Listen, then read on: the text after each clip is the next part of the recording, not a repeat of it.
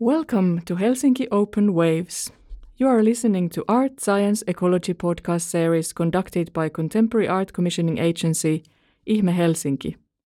My name is Paula Toppila and I'm the executive director and curator of Ihme Helsinki. I'm happy to chair our advisory board, the members of which will be hosting the six episodes of this podcast series. In this second episode, one of the members, Professor Ute Bauer, discusses with artist researcher Nabil Ahmed, founder of INTERPRT, about ecocide as an international crime and about how a group of artists, architects, and activists can contribute to this process by not only raising awareness but also by providing evidence of the crime. Hello, my name is Ute Bauer. I'm a professor at Nanyang Technological University, where I'm also serving as the founding director of the Center for Contemporary Art.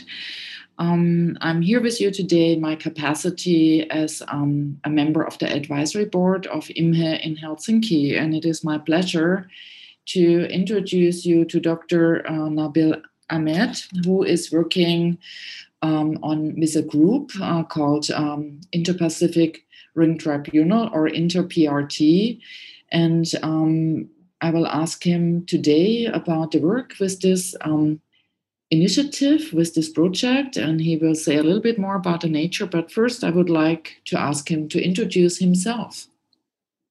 Thank you, uh, Ute, uh, for the introduction and the invitation um, to take part in the the podcast. Um, yeah, hello everybody. Um, my name is uh, Nabil, and uh, uh, I'm currently a postdoc fellow at the Trondheim Academy of Fine Art uh, at NTNU. Uh, since a number of years, uh, I'm running uh, along with the architect Olga Lucko uh, INTERPRT, uh, which is a studio that uses design and spatial analysis to work on environmental justice. and we are also a, an organization, a group that's part of the Stop Ecocide uh, campaign, uh, which is working for the recognition of ecocide as an as a as a as an international crime. Yeah, Nabil, let us maybe go a little bit back to the moment when we met each other.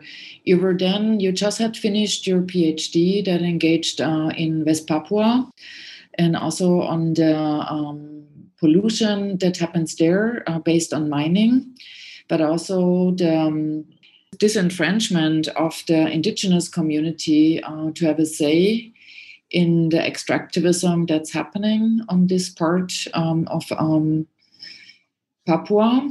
So maybe you can say a bit about like what triggered you to get engaged in West Papua and what is the trajectory? Because there is obviously um, a continuation um, to your work uh, with um, INTERPRT and and to really come to the fore with um, demanding that ecocide is seen as um, a crime that can be um, put to trial. of course, remember giving you my PhD, which traveled then with you to Papua New Guinea. Uh, but more on that in a moment. Um, what happened is that the research I was doing at the Center for Research Architecture uh, at Goldsmiths uh, as part of the the origin story of forensic architecture was uh, that, uh, among other trajectories, I was fascinated with the aesthetics and the chemical history of arsenic, a poison that was whose materiality made it a, a potent killer, an environmental killer that moved silently it was tasteless, colorless, odorless, uh, and it mixed in a hidden manner with with with the environment, with anything that you would eat or drink or or touch or, or taste. And I was looking at the the assassination of an Indonesian human rights defender, Munir Said Thalib, who as I found out, uh, had been poisoned with arsenic uh, on a flight from Jakarta to Amsterdam. When he was on this flight, he, he was upgraded by a mysterious uh, Garuda airline staff member. And uh, he had a glass of orange juice and then something to eat. By the time the plane landed in Amsterdam, he was dead. And the forensic report showed that the death was by arsenic poisoning. It was an example of um, the Indonesian secret police acting with impunity by killing one of the most celebrated human rights defenders from the Suharto era in such a way by using not polonium or not uh, any fancy uh, 21st century poison, but a 19th century poison, which apparently had been captured in the Victorian courtrooms when forensic toxicology entered the fray by inventing an apparatus uh, that would stop the uh, would that would show the poison's colors through a chemical test and present it as evidence in the courtroom. So I was really interested in this forensic history and how it sort of connected to this body of Munir. I made a narrative and and a, a jump where I found out that uh, um, you know f- how to move from Munir's body to the body of the earth, and this was when when I found out that that there was a dispute, uh, there was a disputed territory of West Papua you know, in Indonesia, uh, where the world's combined largest gold and copper mine was located, and most people didn't know about it. Uh, it kind of blew my mind a little bit that uh, that this is this, this can be sort of happening. And uh, what happened is that I sort of dedicated the the tail end of the PhD um, where we were developing um, new forensic uh, and spatial sort of techniques by combining, let's say, satellite imagery analysis, which had been, of course, been used for many years uh, as a as a way to monitor environmental destruction. Uh, but how to then bring it into a kind of um, into a kind of activist practice, where this kind of analysis can be actually combined with uh, slowly over time with um, engaging with uh, impacted groups opening up new forums, um, pushing for legal change, uh, and and um, bringing all of this together in, in formats that can be presented in, in multiple sort of spaces, such as um, including exhibitions. Uh, so so this was something new and uh, an emerging way for me to to work in this investigative manner where these things can be combined and that's kind of what uh, um, where the um, the work on West Papua sort of began, and and where I'm, you know, to this day, working on and dedicated to uh, after years of gaining trust, getting to know people, uh, going there, and uh, um, and sort of staying involved and being active. So so that sort of set the the the stage, if you'd like, for uh, INTERPRT to to form. Of course, this is where you come in. I was actually given your contact and what you're working on through um, an artist that we both know quite well, Armin Linke. And he pointed to me when um, I asked him and invited him to join me on a series of um, research trips, field trips into Pacific littorals. And um, and he said, actually, we should invite Nabil because he works not on um, Papua New Guinea but on West Papua. But still, um, this history might we might get a different point of entry, including him. But then um, we were too much forward with this. Um, the planning it wasn't possible. But then the year after. Um, our this project, um, the the current uh, supported by TBA Academy, brought us to uh, French Polynesia, actually on the days of the 50th anniversary of the um, nuclear testing, the 193 nuclear tests above and below um, ocean, um, the, the sea level. And then I asked you and invited you if, if, you could also be interested in, in joining us on, on, on this trip, uh, given your experience, to look also into evidence and uh, the forensic components um, of, um, as then the keyword was, uh, anthropocenic interventions in the environment. And um, luckily, um, you, you fortunately you could find the time and you joined and um, which was very instrumental in order to create also um, a connection to the law department of the University of Tahiti to um, Hervé Lallemant, who also um, does inquiries into um, the interference into the environment um, through the um, one couldn't say post-colonial power because there's still uh, it's still a, a, special occupied territory. But uh, so you made this connection, and um, we started to engage also more the long-term impact of these interventions in the Pacific, and of course, French Polynesia is not alone in this. So that probably brought you also to the Marshall Islands.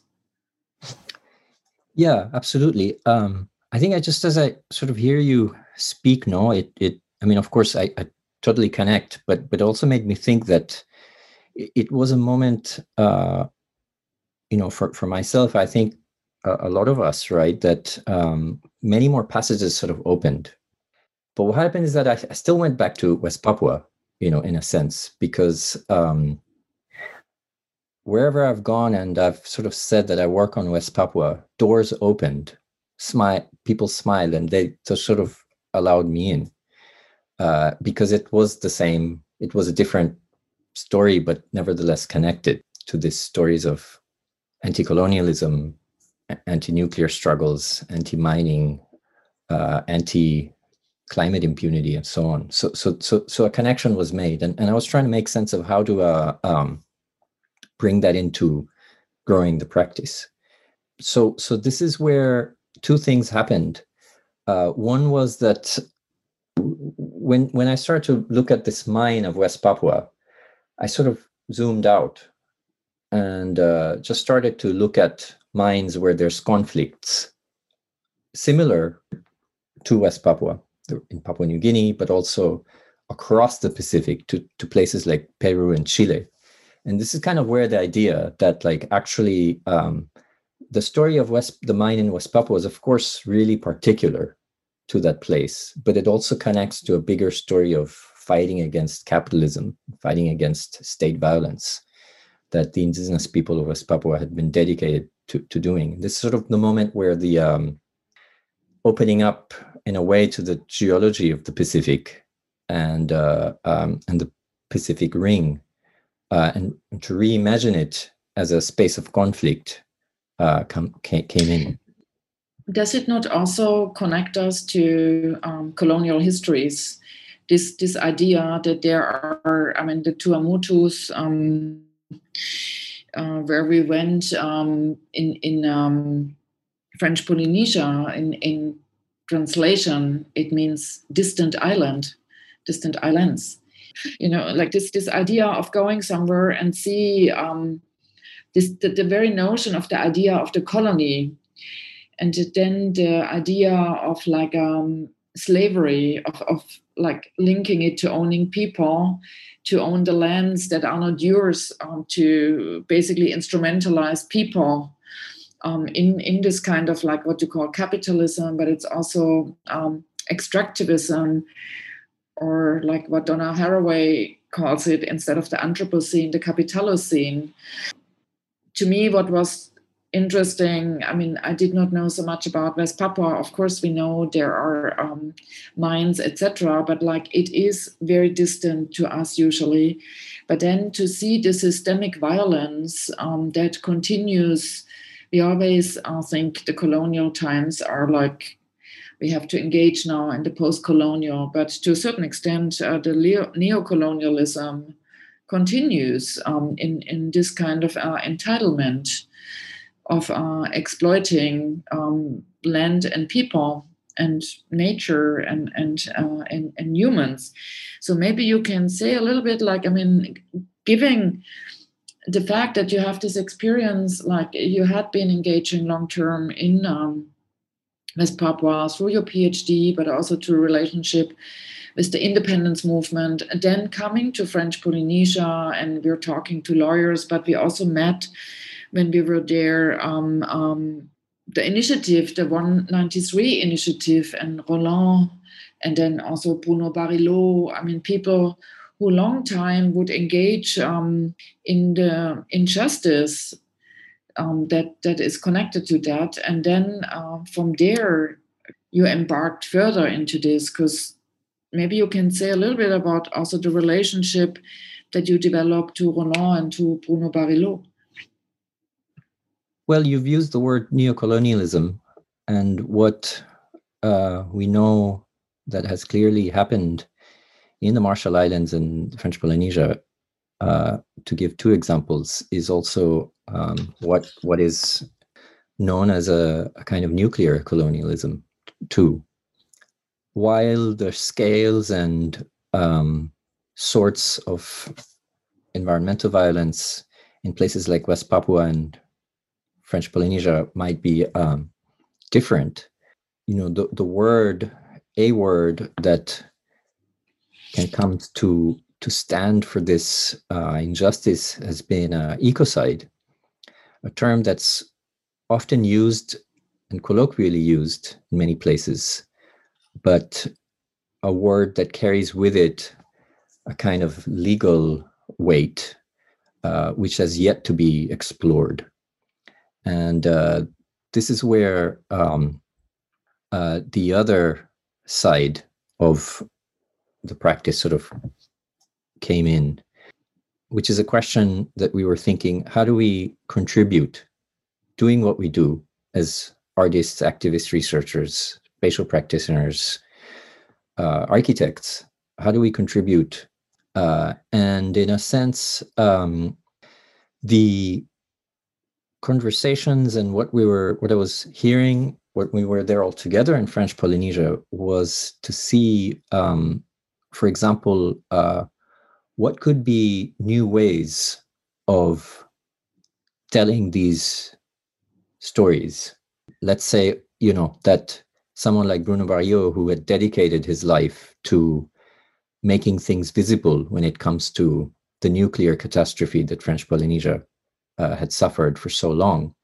Uh, he, he, as we found out, um, along with um, Steffi Hessler, uh, that that you know he had written um, many books and he had been on the front line of um, bringing this issue to not only public attention but working for the um, for the pro independence political party, the Tavini Huiraatira, when they were in power, to actually coordinate and lead the work of seeking justice on the nuclear weapons testing program in French Polynesia.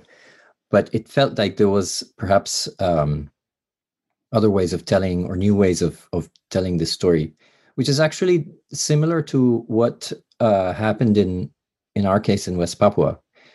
As I got to know many of the activists and independence leaders uh, um, and NGO um, people internationally in the UK, Indonesia, and West Papua that had been working for West Papua for so long, you know, much longer than than, than I had.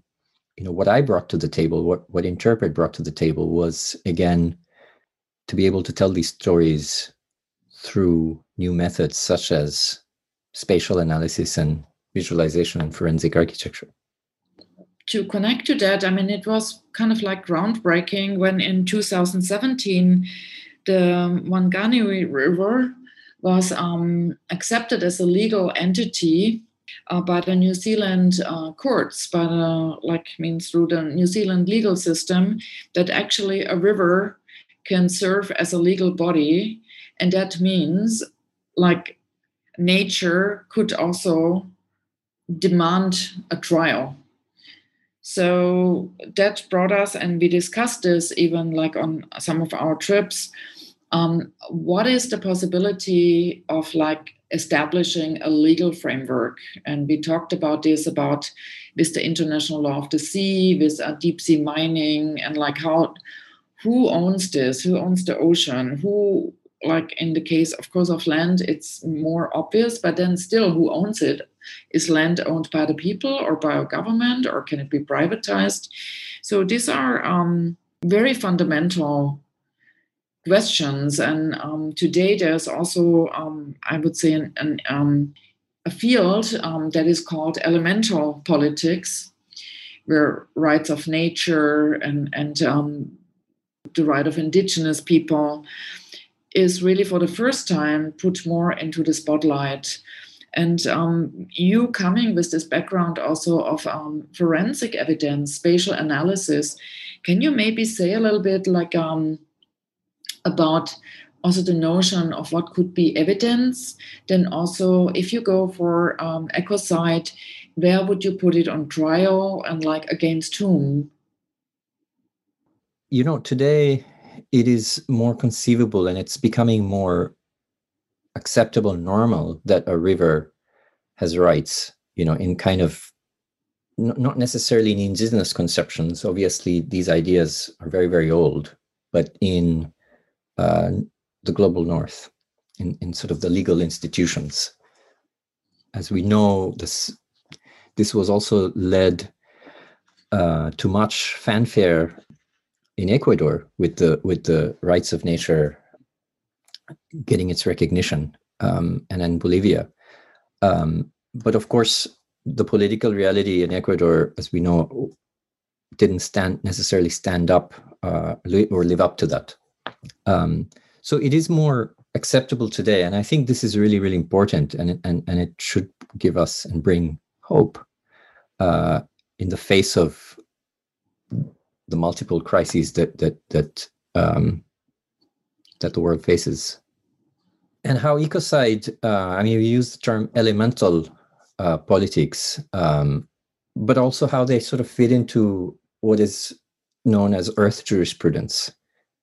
So they're not the same thing, but they're sort of sisters, you know, complementary sort of legal political sort of ideas, right? That that of course take um, are rooted in, in in many sense indigenous sort of thoughts and cosmologies, and and of course it's a it's a really a clear example, right? Where where um, you know those cosmologies and ideas have so much to give to to how we uh, in, in order for us to deal with the, the, the challenges that we face so so that's sort of like one uh, um, connection right that that i feel that let's say something like um, rights of nature makes with ecocide but of course this gets problematized by the fact that ecocide sort of biography really um, begins with not earth jurisprudence as such, but in the field of international criminal law, which is anthropocentric by definition. And so it is a challenge, and there's many fault lines where, um, and meeting points too, where the recognition of environmental destruction, and environmental harm, to bring that within the framework of international criminal law is, is a great challenge. That that has received a lot of pushback you know over the many decades right? But this is i think where the question of evidence comes in. A crime needs both its name its definition its elements but also its evidence uh, and its judgment so it is in this space that we operate right? Where uh, uh, I think a question, of course, that we've asked ourselves for a long time: what counts as evidence? Really, I think it's a question that we have to constantly ask ourselves. And in that tension, uh, and is, is I think it's a really productive place. So, um, so of course, this is where, let's say, you know, technocratic, you know, sort of technologies such as satellite imagery, um, how that can actually, you know, convince um, and push forward legal definitions and conceptions, right, is is really uh, a, a, kind of a fascinating place, which is, I think, where where we're sort of operating. I mean, that brings us back to what you said, like the Victorian uh, era that suddenly uh, was capable through um, chemical um, tests to make visible a former invisible killer, arsenic. So, satellite um, photography can make visible acidification of oceans, um, heat areas, like you know, like where where we see illegal activities like of deforestation etc for like remote sensing can make uh, visible illegal fishing in the ocean where you cannot reach otherwise with a fleet as fast as um, those who who the pirating um, fishing um, industry is moving. So to a certain extent it's very interesting as you say that uh, technology uh, can play into both sides, like in the hands of both sides. You know, like it, it's um, the more advanced technology is, the better we can exploit, and the more we can exploit uh, the ocean. On the other side, technology can also help us to create evidence on, on the same terms. I think it's very helpful, as you say, to find finally a tool set that allows us to think um, almost in a technocratic way, um, like as you say, in, in a forensic way, to put evidence on the table. And then, of course, I think where to go from there is another question. But like, if this evidence is on the table, it cannot be denied, and it needs to be addressed in one way or the other. It's a simple fact that if something such as ecocide is not recognized as a crime, then there is not a forum, a legal case to make with it. So, for instance, um, the past couple of years, uh, we have worked very closely with um, with some of the leading international criminal lawyers who who are working on um, environmental justice. Uh, we're, we're, we're, we we work closely with uh, we partner with a with a, a foundation called Climate Counsel uh, that is um, led by the Richard Rogers, who who, who remains the, the first uh, uh, lawyer to have submitted a communication to the prosecutor's uh, office at the ICC of the International Criminal Court, where uh, land grabbing uh, and associated crimes against humanity were brought to the attention of the ICC of, of a case in Cambodia. Uh, so so as it goes, the prosecutor's office can receive what are called communications uh, from civil society groups. So a, a, case can be opened, an investigation can be opened by the prosecutor. We have a new prosecutor now, uh, Karim Khan, who's about to start in June uh, after Fatou, Fatou Bensouda um, uh, was the prosecutor for a number of years.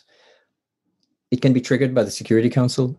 You know, it can be brought by the the the, the prosecutor himself or herself, but it can also be uh, brought to the attention of the prosecutor's office through communications, um, which is enshrined in the Rome Statute, the the the body of law that that sort of governs the the, um, the, the four core international crimes: genocide, crimes against humanity, war crimes, and crimes of aggression.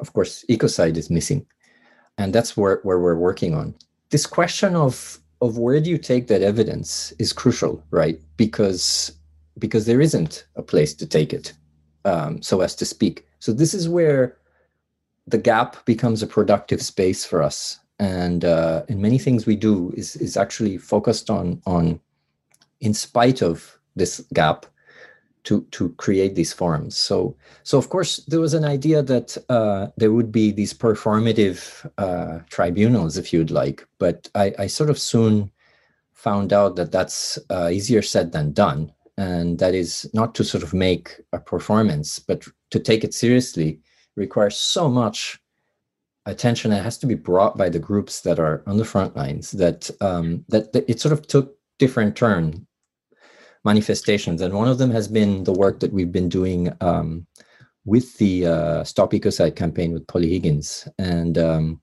and and I think this is what's really important is that is that uh, we we sort of became part of this much bigger uh, conversation. although it started, like as you said, like it's linking to your um, studies as an architect and um, as a scholar in the field, as you say, of spatial analysis and um, coming from a context of like what is called forensic architecture. And um, I think it's um, very interesting that you then join forces with um, a legal person, uh, as you said, Polly Higgins, who was a barrister, uh, beside of being an activist and, and, and a writer. So basically, to join forces uh, in terms with somebody who has a legal background, I think was um, a real critical step forward. And as you said, unfortunately, um, Polly Higgins is no more um, with us, but I think her work and, and, and that you kind of continue also gained quite some steam and, and some more visibility, uh, fortunately, when also the um, ambassador to England of uh, Vanuatu, um, John Licht, basically um, brought forward to the International Court, if I understood correctly, um, that ecocide should be considered a crime. I mean, I read about it in The Guardian um, when um, John Licht um, brought forward this notion of there is something called an ecocide and it should be tried in an international court. So I think that is already quite a move in yes it's three four years and it's based on the work of many much longer before but it made that move and it's growing uh, strength to strength the a big moment was uh, in 2010 uh, when uh, Polly Higgins basically revived this idea of ecocide uh, from the 70s when it was used to decry and, and stand up against the environmental crimes of the American forces in Vietnam. But uh, it was revived to, to, to give a name and to face up to the climate crisis uh, by Polly and, and um, jurists such as Valérie Cabanes in, in France, uh, as, as, as to, to, name another um, uh, legal mind who's been working on this. But what has happened is that over between uh, and I started working with Polly um, around 2017. Uh, but but what what we had been doing and what I joined uh, what we joined her you know the the Stop Ecocide campaign's efforts was that um, it's one thing to to to use the term colloquially or to call something ecocide etc but but it's another to actually go to the forum to bring change uh, and where we had been diligently active, the mm-hmm. background of the movement, if you'd like, it has a public facing campaign, but it also has a has a background team. And that has been working um, to build relationships and build networks and bring connections between politicians and diplomats and lawyers and and and uh, and and all all sorts of other folks um, to to take an active role at the Assembly of State Parties of the ICC, which is where Ambassador Licht made his his speech uh, in, in 2019. Uh, so the Assembly of State Parties is the governing body of the ICC. it, it is it is where the judges uh, are decided and the prosecutors elected and uh, the budgets are organized. It's where the state parties and their diplomats come uh, together. Uh, the, the meeting happens in New York, the UN headquarters, and also in, in The Hague. Um, so, so this is where uh, we we have been very, very, very active. And Vanuatu, uh, for uh, through the um, work of Elly van Veld, who is the um, honorary consul of Vanuatu to the Netherlands, who is part of the our campaign, um, we, we, we came to uh, uh, Polly and, and the campaign made a connection with Vanuatu as as not by coincidence, but as one of the frontline countries in climate change. And the government of Vanuatu, um, up until recently uh, led by or Ralph Regenvanu as its foreign minister, play, has played a, a, very decisive and, and leadership role in keeping this issue alive. Um, so the way the ASP works is that unless you are working with a state, if you're a civil society group such as we were, we wouldn't uh, uh, stand uh, much of a chance. It's it's so so. What happened is that you know this new way of coalition building was taking place, where you had you know the campaign uh, that is today led by Jojo Mehta. Um, um, you had um, countries like Vanuatu. Uh, more NGOs started joining, um, such as um, uh, Global Witness, Amnesty, Greenpeace, uh, the Heinrich Böll Foundation, who has been really supportive, and and there was a momentum that grew, right? And in that conversation, of course, uh, we we were the only group, uh, and of course, the the Institute for Environmental Security, very important organization that has been fighting the environmental corner at the ASP from the beginning. We we were the only group that actually talk about the environment and, and this ecocide, pushing for it at the ASP.